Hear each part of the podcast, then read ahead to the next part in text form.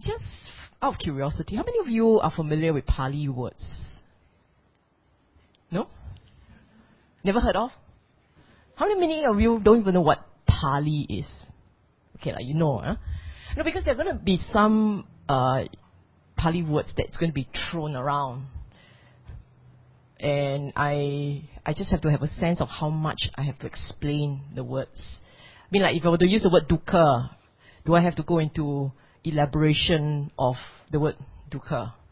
And so on and so forth. But anyhow, we'll, we'll, we'll go along and we'll see how it goes. Now, today, we're talking about a very difficult subject. Buddhist fellowship is famous for introducing difficult subjects.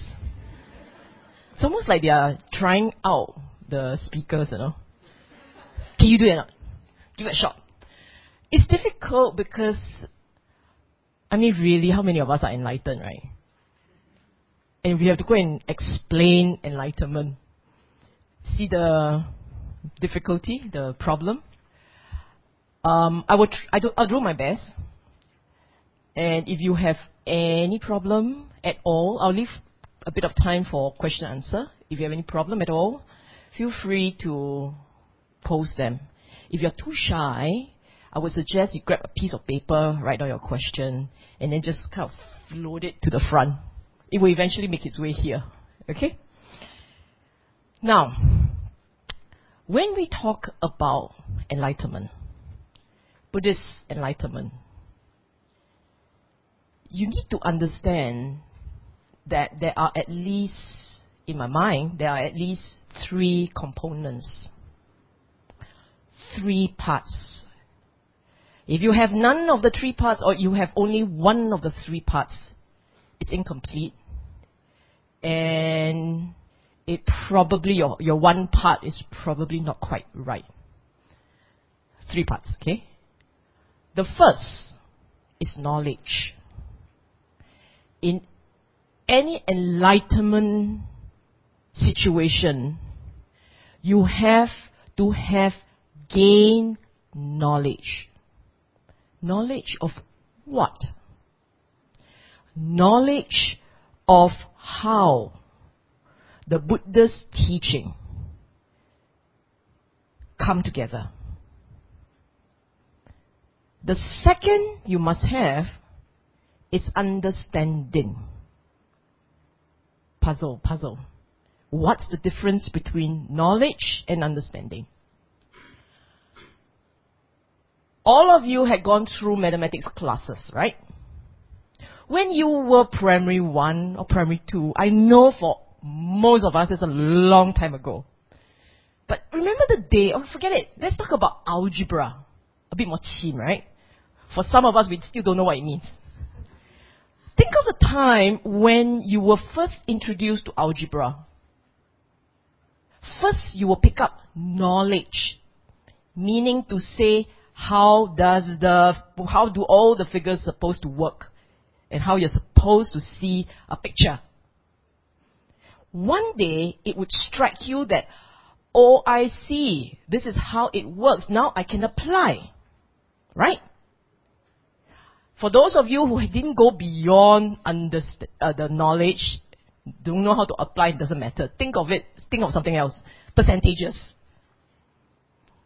But for those of you who understand, one day, all you have is data, information, facts that you can use. And you have those data and facts and information. And you know roughly how to use them. Then the day of enlightenment of sort comes, and you now know what they mean. You now know what algebra means. So you can apply again and again and again and again, right? You can even start to teach algebra, right? The day that you understand what they mean is the day you internalize the knowledge it becomes second nature to you. So they are not just facts and data and information anymore. They are something which you, deep down, you have internalized, you now know how to apply in any situation. So you have two things now, right? You have knowledge of how they work, and you have understanding of what it means, and therefore you now know how to teach, if you have to. You understand this? Can you see the difference? Knowledge is just one level. To my, in my mind, it's not superficial, okay? Because it's between having the knowledge and not having the knowledge. I can tell you things. I can tell you this is all about algebra. And you don't understand what they mean. So you have no knowledge. Or you can roughly understand what I'm saying. And therefore you have some knowledge. You understand that? So, in this re- enlightenment thing, enlightenment, I'm not even using the word nibbana, that one comes later, okay? In enlightenment, there has to be three things, right? You have to have knowledge, knowledge of how the Buddha's Dhamma comes together. There are so many parts, so many things, right? Four Noble Truth, Eightfold Path, Paticca Samuppada, the Karma, and so on and so on and so on and so forth. There all these parts. So knowledge means the point when you are enlightened, you understand how the pieces fit. You have you have data, you understand, you have the the information in your mind. You don't have just conceptual information. You must have an internalized information. Therefore, the understanding comes in. What is conceptual? What is internalized? Conceptual is when you read a book, and after you've read the book, you have information, you kind of understand what the book is saying. Full stop. That's it. You kind of got the message from what the book is saying. And for most of you in this room, I will put my money on the table. I think you guys have read a lot. And I think you guys understand conceptually what the Buddha is saying. How not to understand. Noble truth of dukkha. The cause for the truth of, for the arising of dukkha. I mean, this is rather straightforward. So in your mind, it's, okay, oh, yeah, yeah, yeah, yeah. Sometimes you even skip the words. Because you're so smart, you understand really, so you can skip the words. Right? Say yes. I always say this in front of Buddha, don't lie. Say yes. Agree? Okay. How come not Sotapanna yet? Understood, ma? Because it's just conceptual. All you have is information and data that you pick up from a book. You haven't seen it in operation in your life. It's just words. So when you pick up knowledge in enlightenment sense, is you see ideas in operation in your life. You're seeing it how it works for you. So you see, you understood, and you must have experience. Experiencing enlightenment comes in two ways. One way is experiencing what those words mean. Secondly, once you understand and see for yourself what those words means, then you must have a second part to it, and this is the nibbana part, which is the sense of relief, the sense of peace, the sense of how the relief and the peace is possible how it comes about, how it is possible, and you you will know when you experience it and again and again and again. Why it is called unconditioned. It is experience.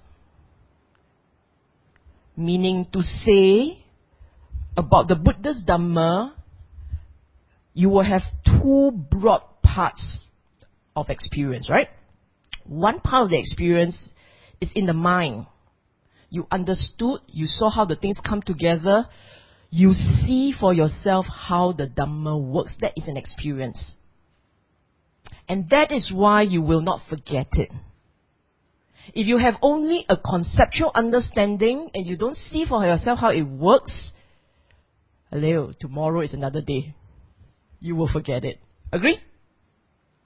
If you don't see how percentages work for your pocket, how to understand? What what 10% means what? What? 10% means more money gone. You have to see it for yourself. You can you can realize. So there is a realization of sort. Now how do we know this is what i'm saying is correct? You look at the buddha's dhamma okay? In the Dhammacakka, uh, the Dhammacakka, Dhammacakkappavattana Sutta, you see, I keep mixing it up with another sutta. Dhammacakkappavattana Sutta, that is the famous sutta, the very first sutta that the Buddha taught, unveiled to the world, where he summarized his teaching, the very famous one. Any Buddhist worth his practicing salt must read that sutta, word for word, in Pali. Do it in English first because I went on the net. I mean, I know what it says and I have a very good impression of what it said.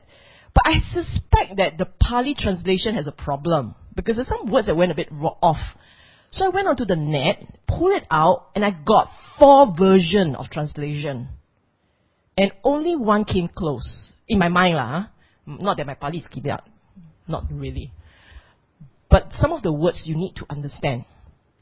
Okay, you take that sutta, and there was there is one portion which may not have been emphasized, but it's very important.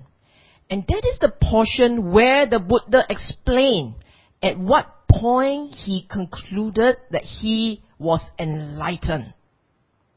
There's only one small para towards the end where he said, until he had all the parts in place, he didn't declare that he was enlightened.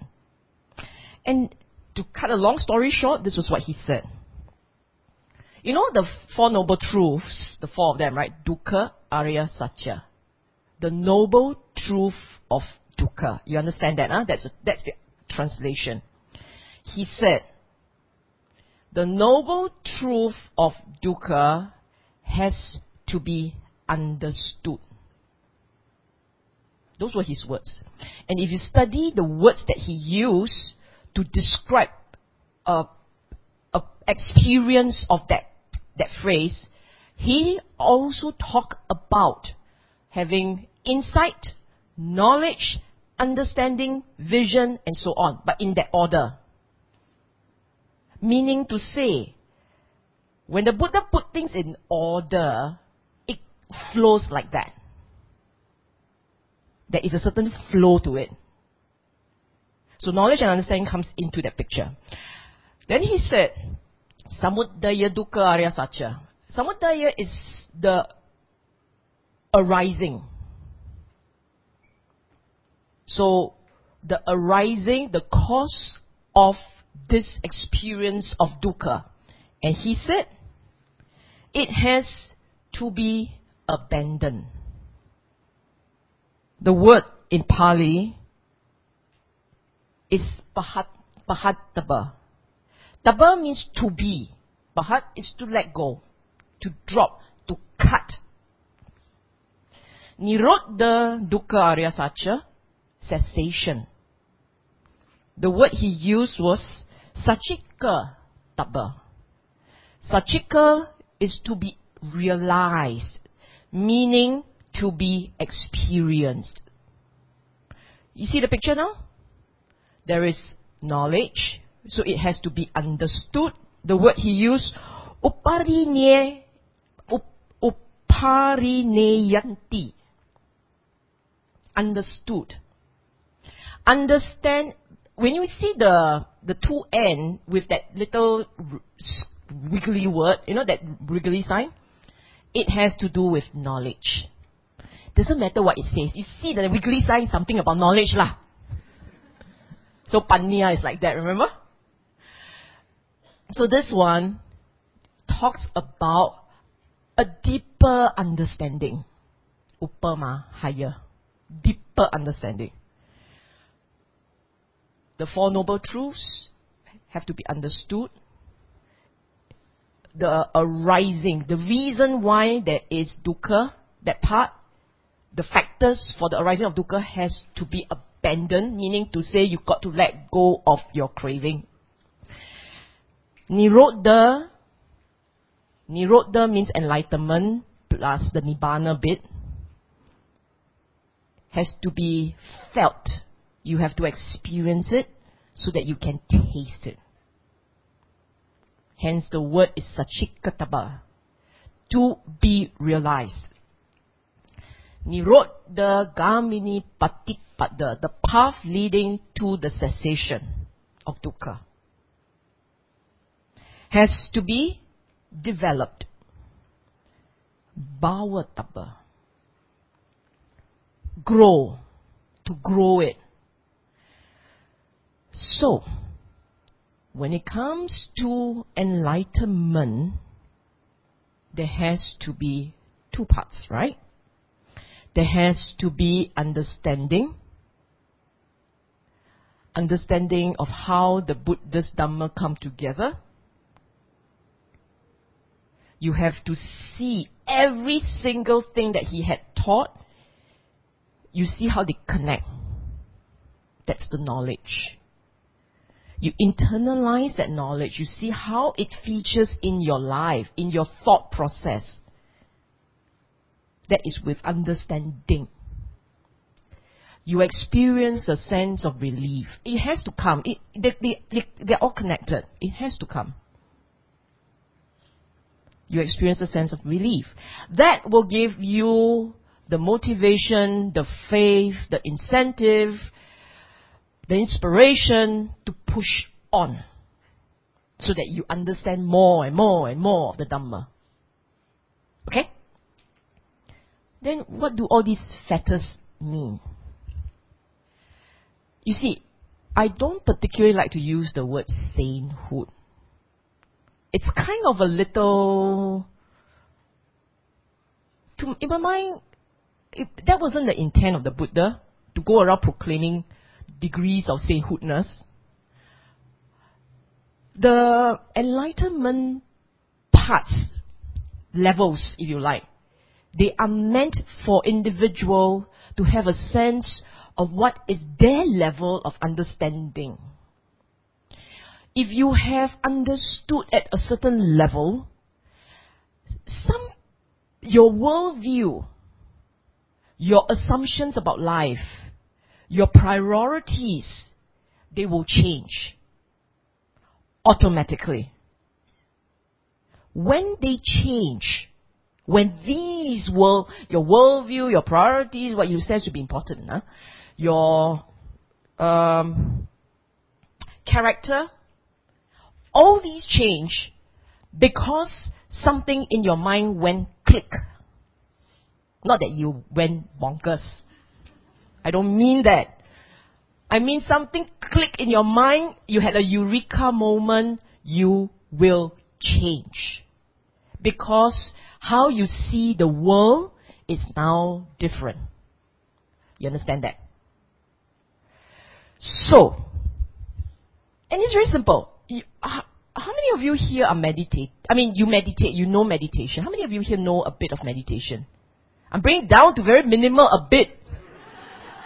I'm hoping for more hands.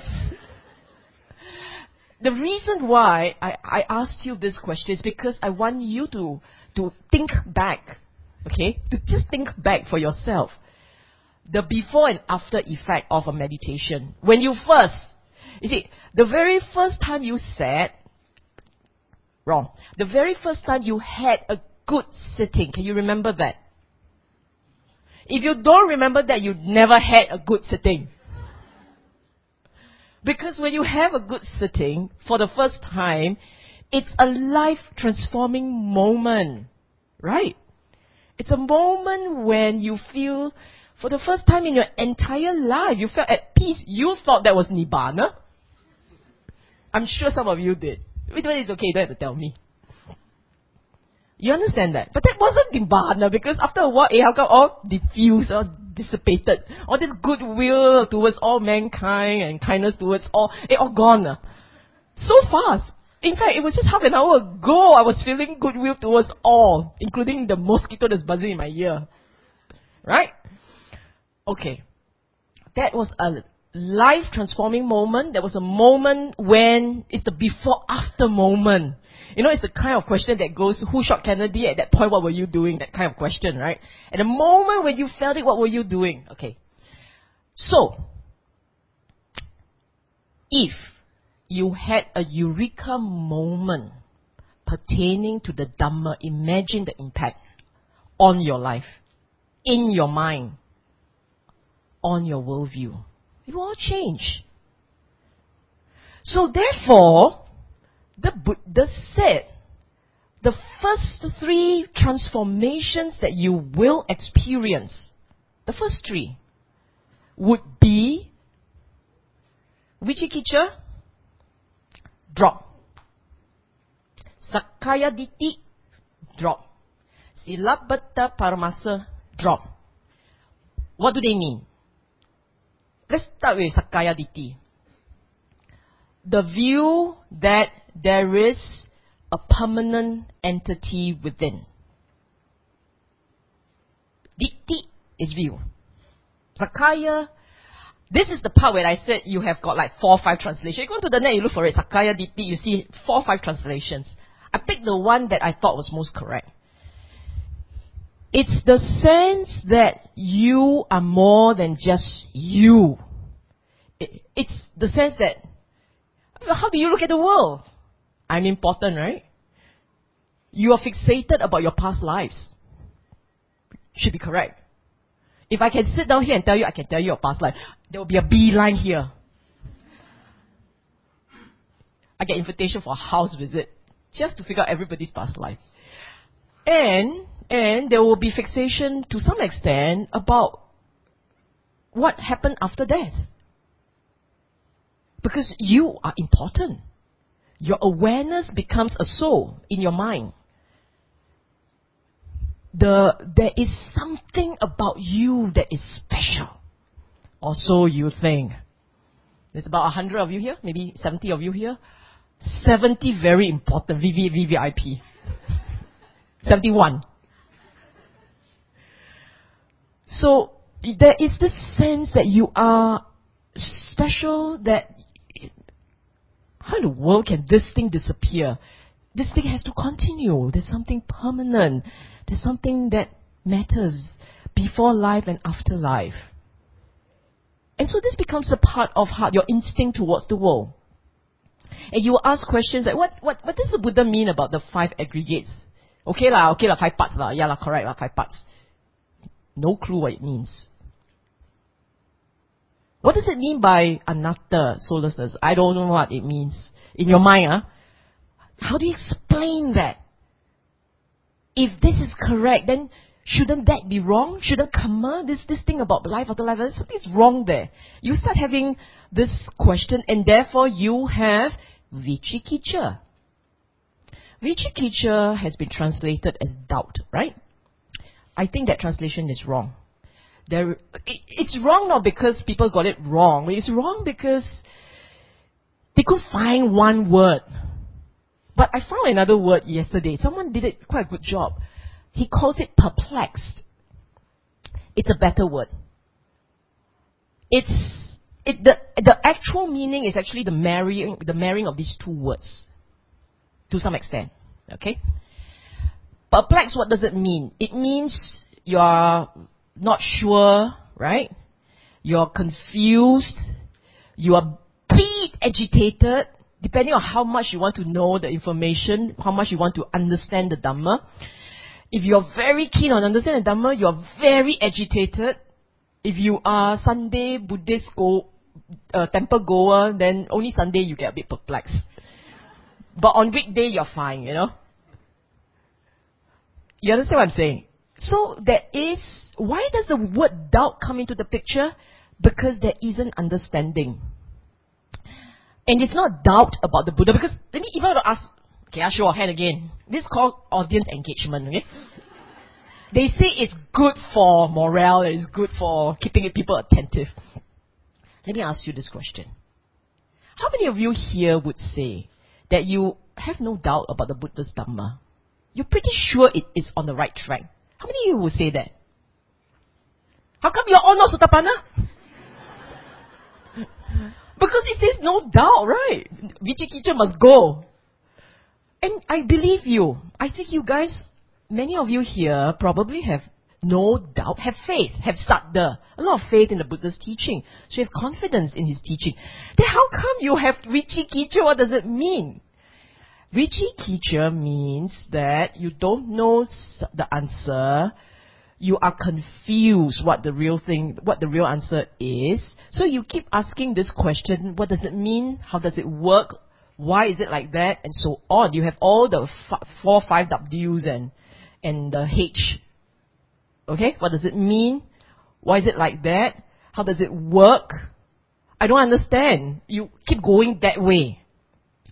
That, that, plus the element of a little bit of agitation, you put the whole thing together, you have Vicikiccha. How to say that in one word? Huh? Problem, right? So you pity the poor translators lah. Just let them be, huh? So now you understand what Vicikiccha is. Do you have that? If you know in your heart there is that element, that when you are confronted with a Dhamma concept, your instinct is, I check Wikipedia. Or I call up my Bhante. If that's your instinct, then you know you still have Vicikiccha. Okay? So two parts explain, huh? Sakkaya Ditthi, the sense of the I as a permanent entity. It's not just I. It's the I as a entity, as a as a cons, as as a as a concrete thing. That there is something beyond this that's one. And this particular worldview, this particular prism, is very consistent with everybody. It has to drop. If this thing doesn't drop, you haven't understood. If you understand the Dhamma to the level of enlightenment, at a, a first level of first level of understanding and enlightenment and experience, this particular prism, the lens through which you look at the world, this prism will drop. Then you will see the world in a different light. You will see your own relationship, your own where you stand, and how you relate to the world changes. So that one. The second one is Vicikiccha, which I've explained until I run out of. I need water.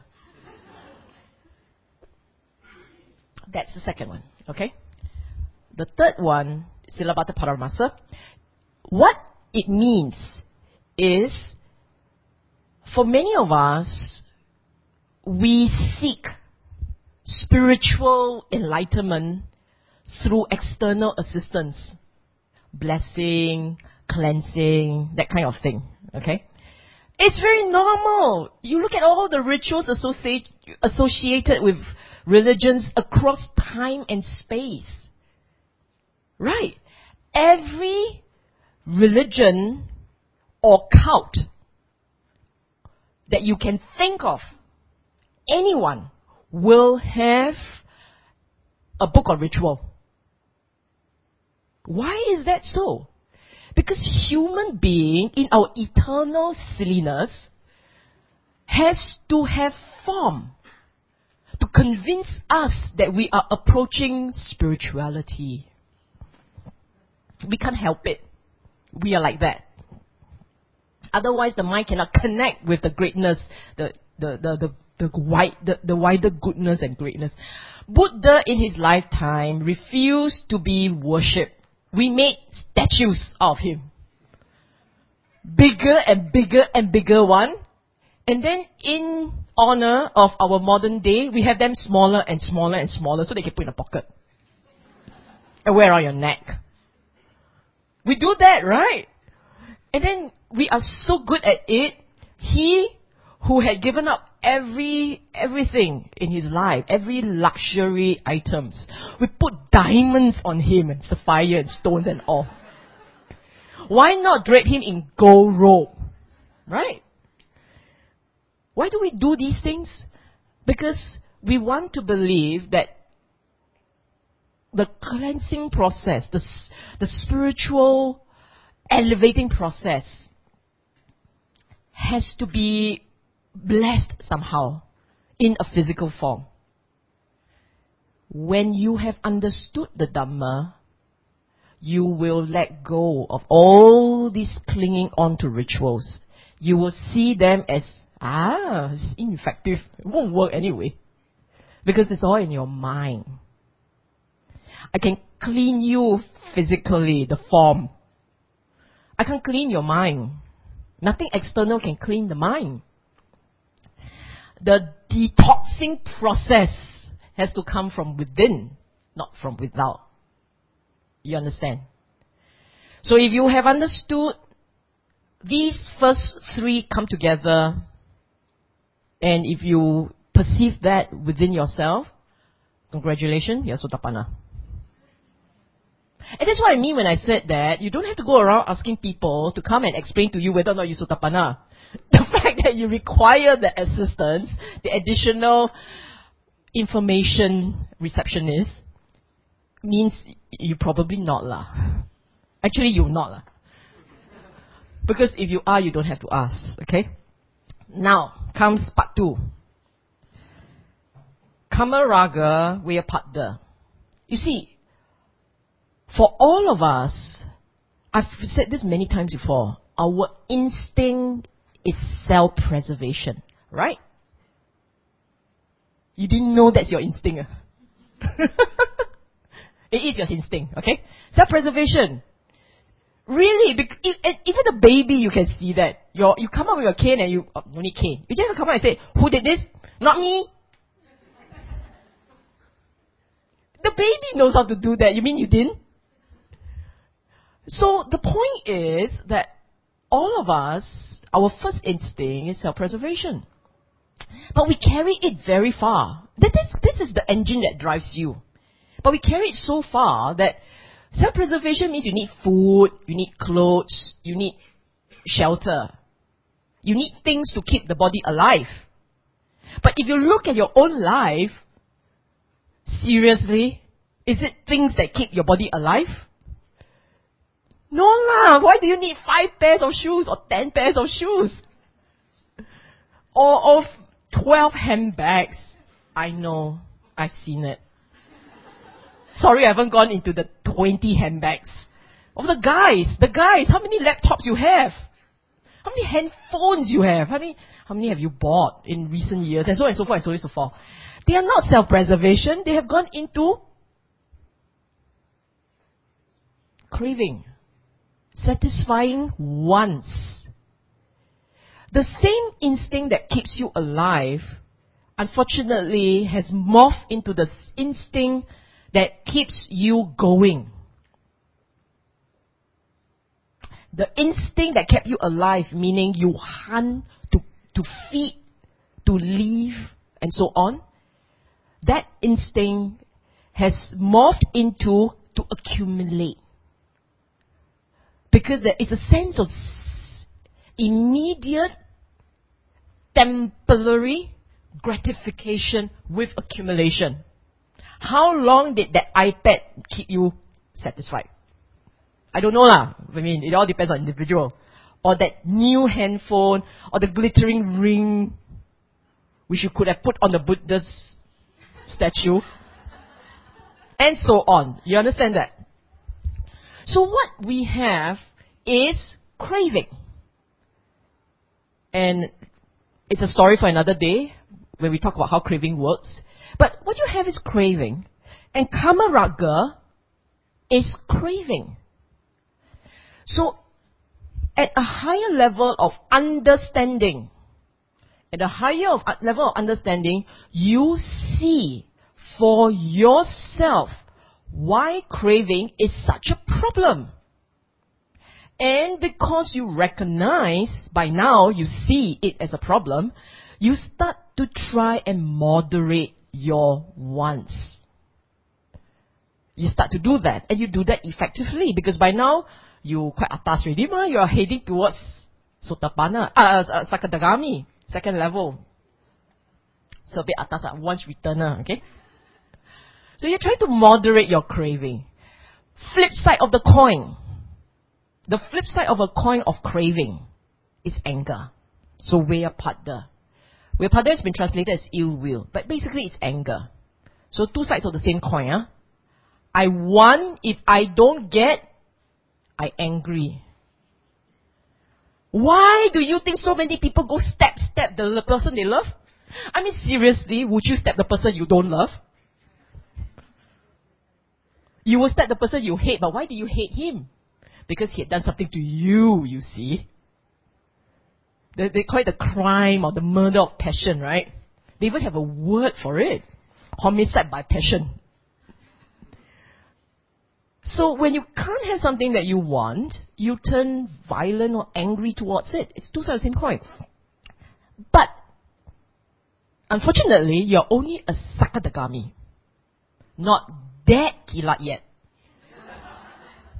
So you couldn't quite contain your wants. Your craving is still there. The craving will come and it goes. You will see it as it comes and it goes. So for all those of you who have sacrificed your plate of char kway teow or your favorite food in the belief that that is part of your practice, and then you you you kind of flagellate yourself because so hopeless you are trying to contain your desires and you still can't do it. The Sakadagami is doing the same thing. So it's okay, don't worry, it's normal. We all in the same boat together. Just don't rock it too hard. You understand what I'm saying?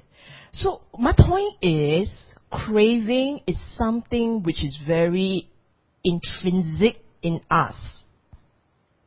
So much so that what is a Sakadagami? Someone who understands the Dhamma, right? He understands the Dhamma. He crossed the first point.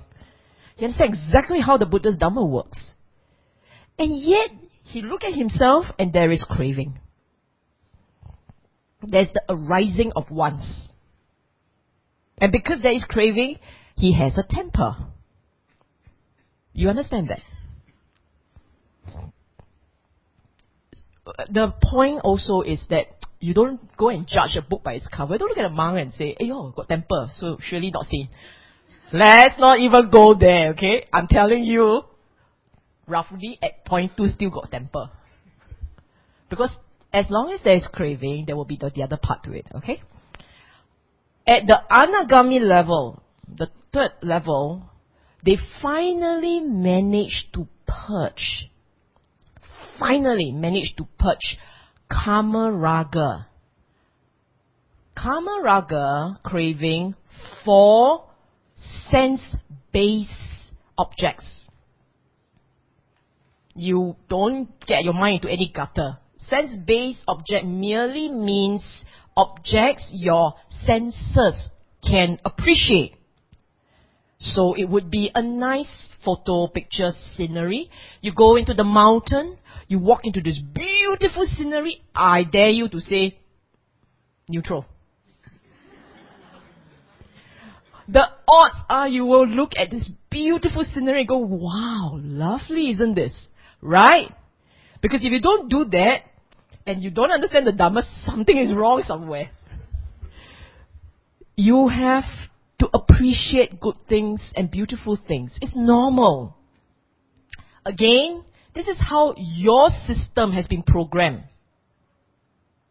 to work for you.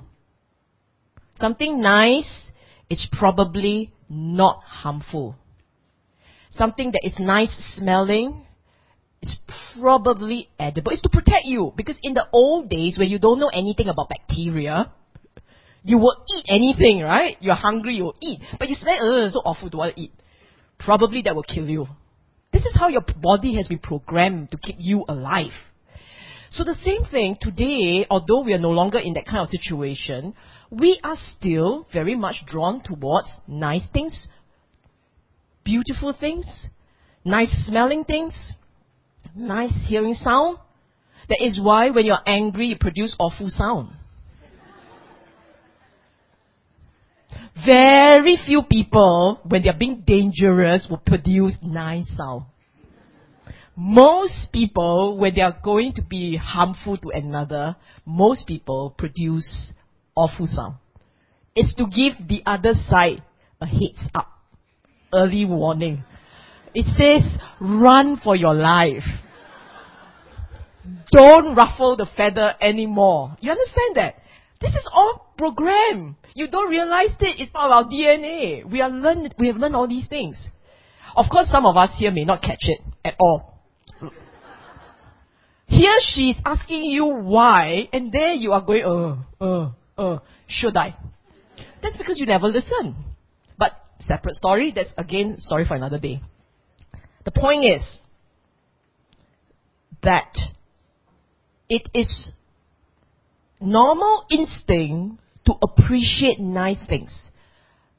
The problem comes when after you appreciate it, you want it. That's the craving part. It's actually two parts. Part one is nice. Part two is I want. It's the I want that creates the problem. Okay? So kamaraga is craving for objects that appeal to your senses. A sakadagami, someone with that kind of level of understanding of the Dhamma, very deep appreciation of the Dhamma, will still have the arising of craving.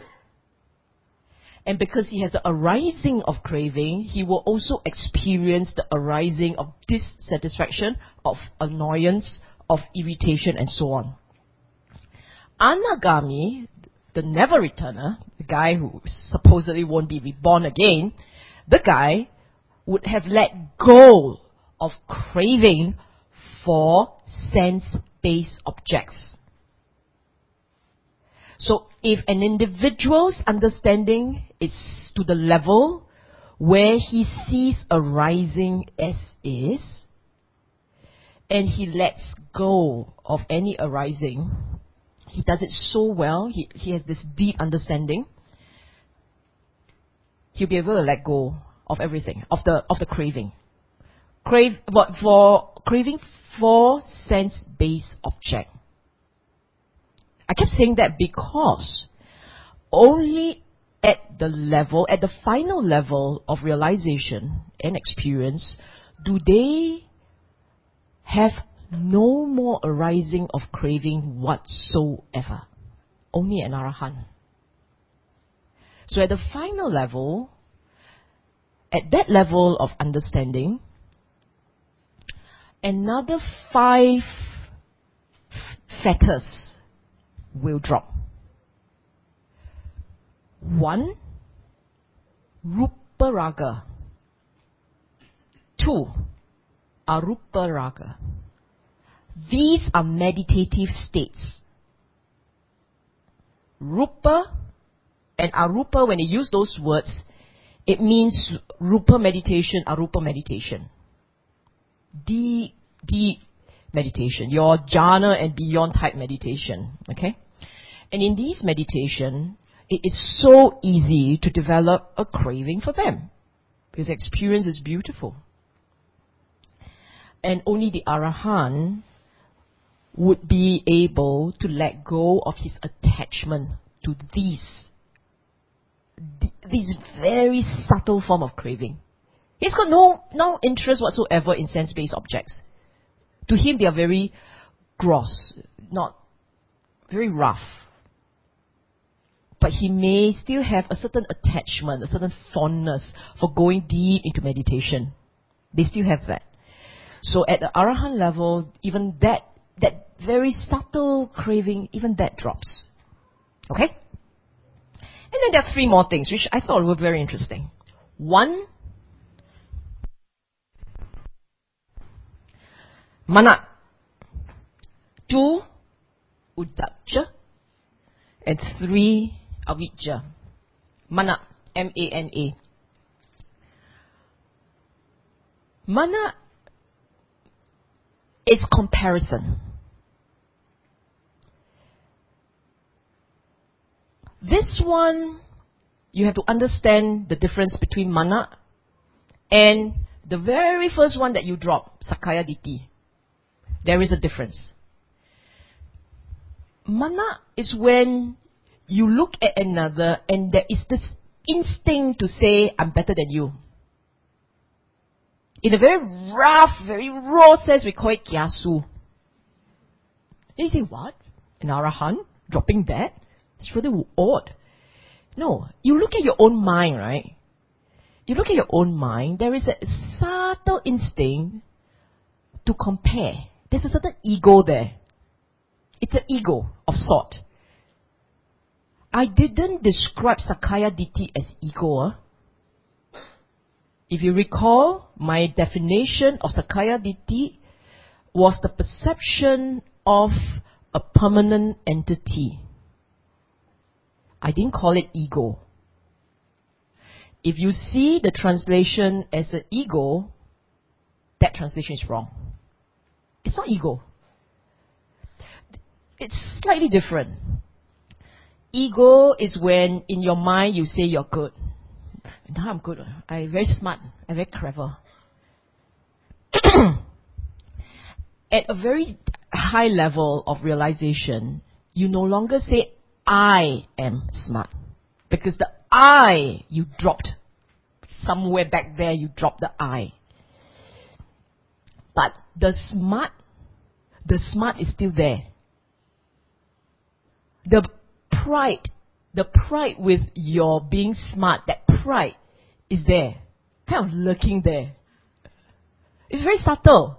So you think about it. Even after your meditation, right? You go deep into meditation. Then I said this thing about you come out and you feel goodwill and peace towards all, right?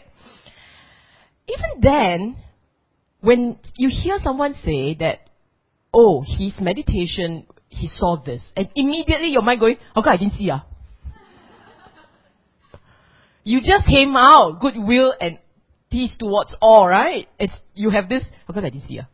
That part here, has, has that got anything to do with your soul? Nothing. It's just a, that instinct, that nudge towards comparing. That nudge towards comparing, that's mana. So, the sense that you are dif- you're distant from another, the I and them sense, mana has to do with the additional part where you are still separate from another. Because you are separate from another, you will compare with another. And it's not even intentional or, deli- I mean, it's not deliberate, and it comes very instinctively. I suspect it's again programmed into your DNA. You be the best that you can, so you get ahead and you get the best bed for the night and you get the best woman to produce your next your offspring so that your genes continue. These are all programmed. These are all very, very anatta. They're very anatta. So in the minds of the Arahant, something click. And because something click, this mana drops. If you had not clicked, the mana can drop. There's a realization, there's an understanding, Something clicked, it dropped. Okay? Uddhacca means restlessness. Basically, what it means is energy that shakes. You know, Nivarana, uh, the kind of qualities that causes you not to, to practice. One of them says, Thina. Another one says, Uddhacca Kukkucca. Okay? Thinamiddha is energy that's very slow. They call it sloth and torpor.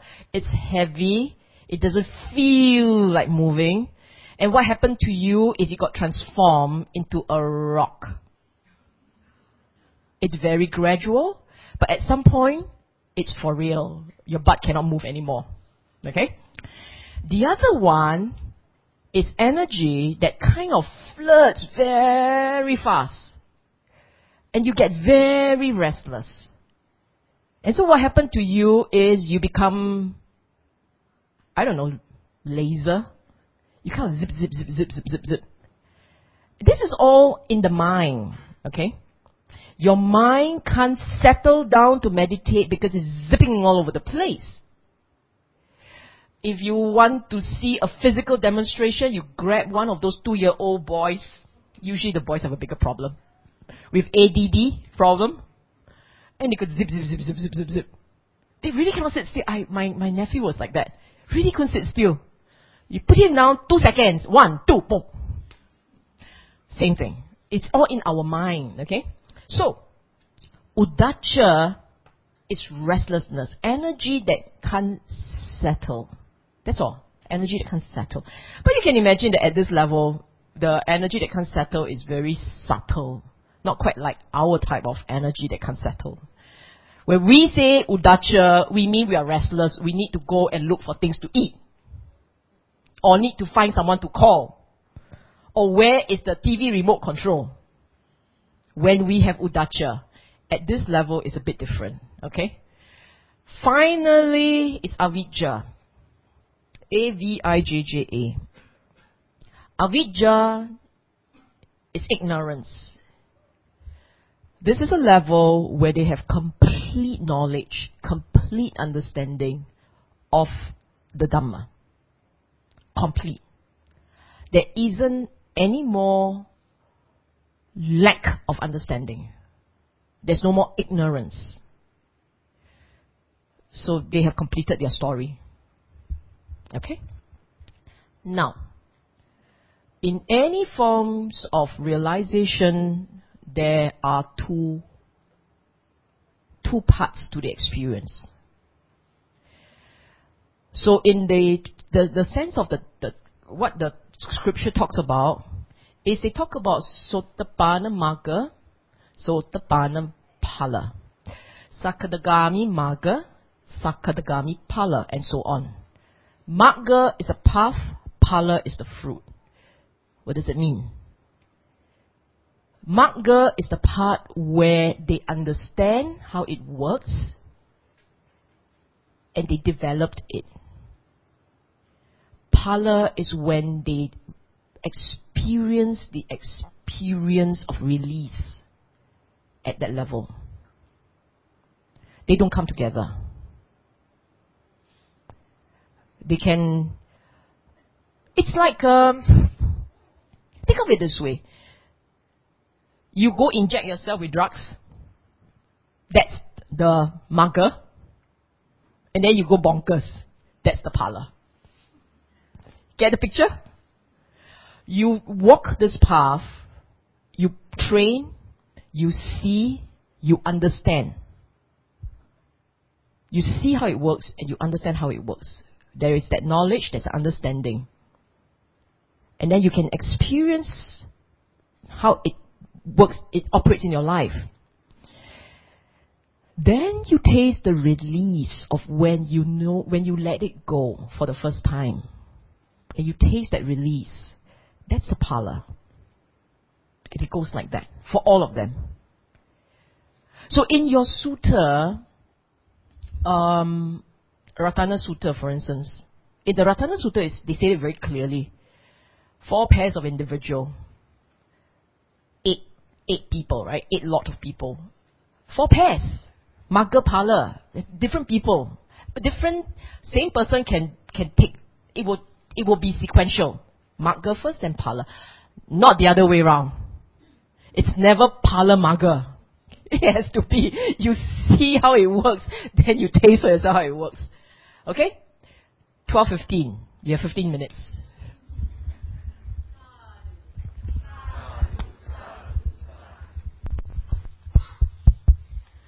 Anyone has any questions?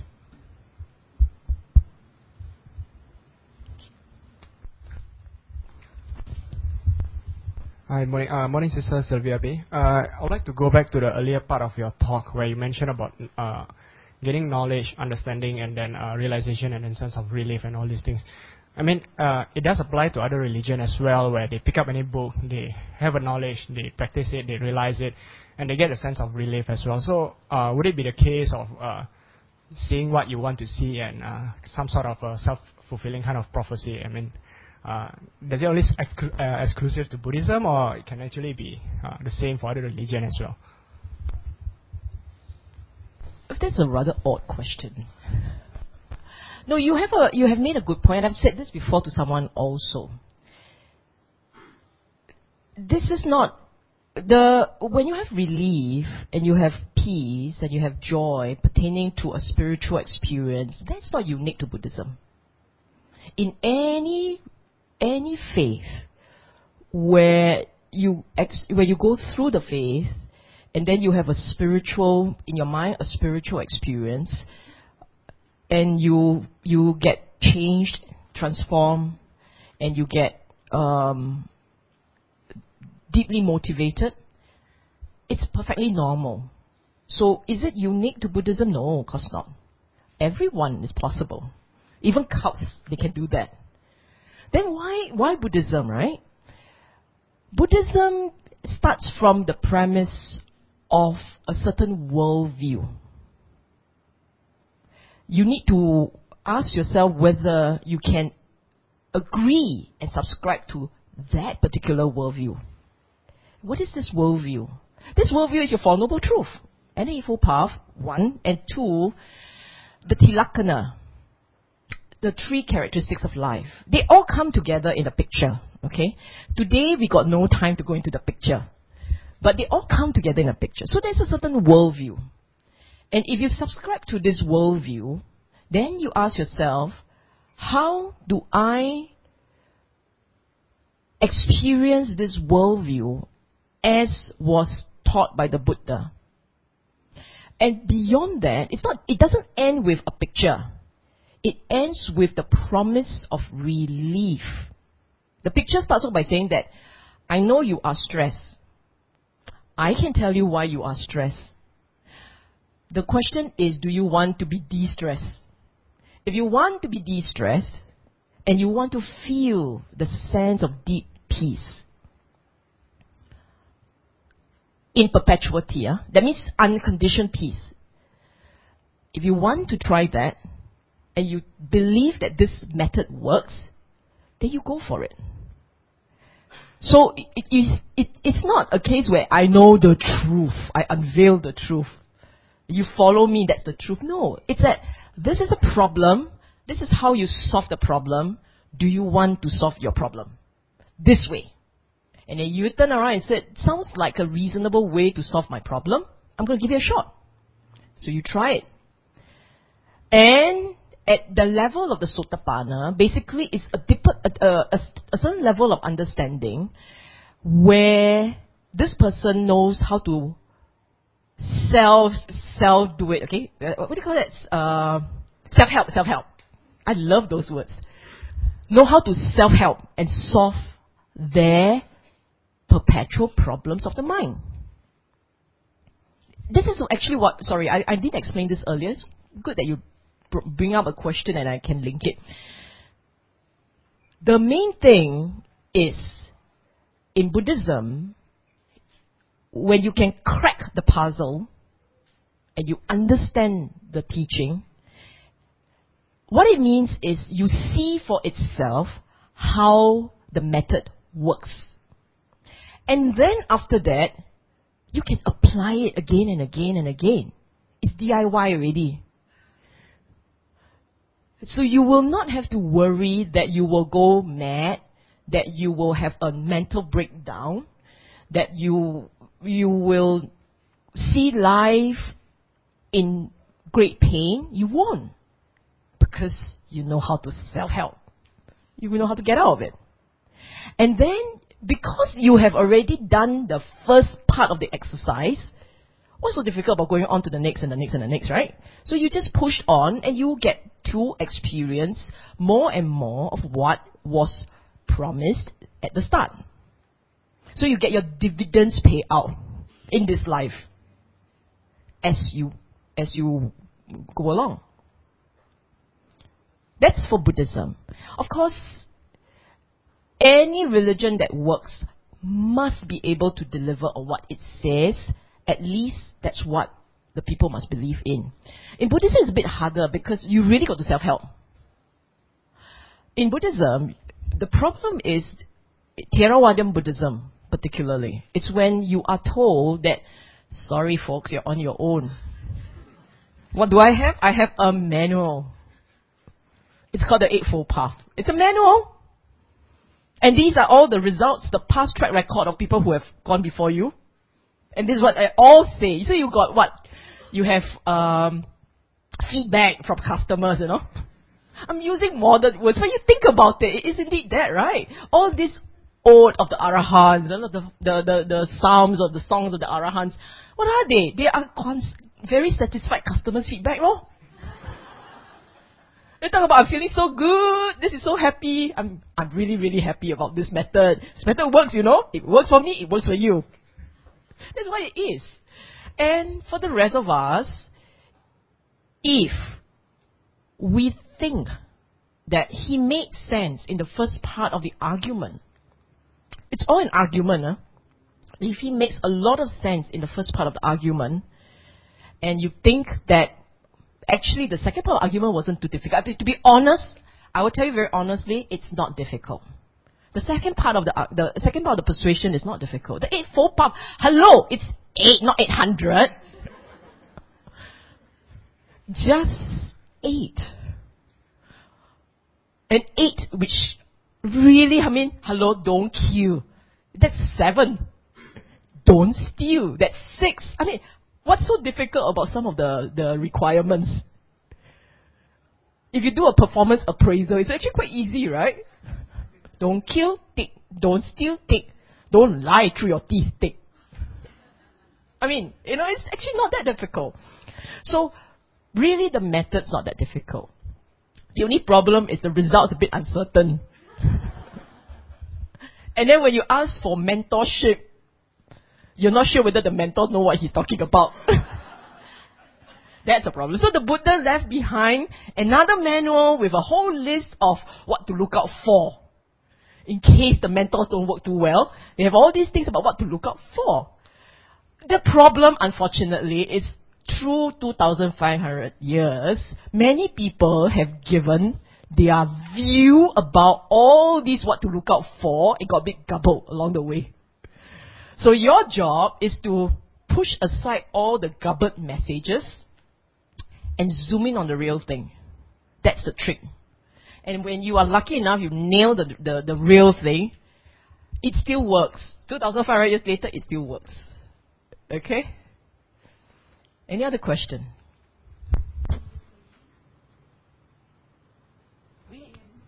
See, when you see her face, it means one more question.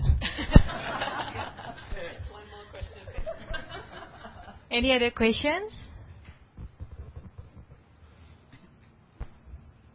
No more. No more. Can I ask uh, one question? uh, what, uh, Sister Sylvia, what will you suggest to someone who is beginner and see like because the ultimate goals of Buddhism is to achieve nibbana, and uh, they they think that nibbana is kind of unachievable. So, what would you suggest?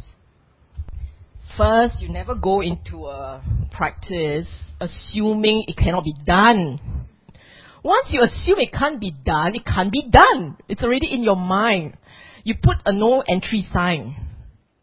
So that's the first thing you should you should do, and don't listen to too many people. Because your friends around you will tell you it can't be done. That's, always the problem. Secondly, as the Buddha has always said, my power is very gradual. He he he uh, likened it to to the slope of the ocean floor. You know, the sand bed of the ocean floor. How gradual it is. Anyway, that's another story.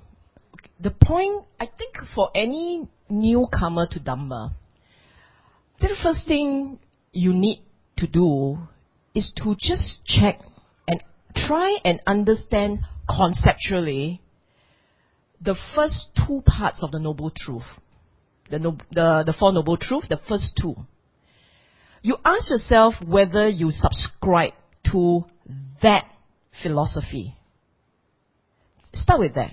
Don't go into karma, past life, and so on and so forth. Those, by the way, are irrelevant. You go for the first two, and if you think that they make a lot of sense, they make a lot of sense. Because essentially what they are saying is, what it is describing is this is the nature of life. Then you say, do you think it makes your, make your while to go and pick up a skill that will help you manage the stress in life? You think this method works? That it can work? If you think it, it makes sense, it can work, then you, you should plunge into it. Don't take baby steps. You know what, what baby steps do, right? Baby steps just walk like a baby, you fall all the time. Plunge into it means look at all the eightfold paths, the, all the eight steps, and go for it. Check them all out. Do it all at the same time. They are meant to be done at the same time, together. Set aside time for meditation, even if it's very short, even if it's only 10 minutes, so be it. In a 24 hour day, setting aside six hours for sleeping, because most of you don't sleep eight, setting aside that, you still have a lot of time for just 10 minutes. Meditation you can't do without. And the rest f- will flow. In my mind, it will always flow. Whether or not you have the will to try it out, and the discipline to keep going. And trust me, there is no such thing. Really, there is no such thing as you can't see anything because you are new to the game. You never know when you when you will have bits and pieces of understanding that will help you to build your puzzle. You never know. And it's good to collect all the pieces of the puzzle. Or you can do it the other way. Assume it can't be done, then it can't be done. Whereas I'm telling you, it can be done. Okay?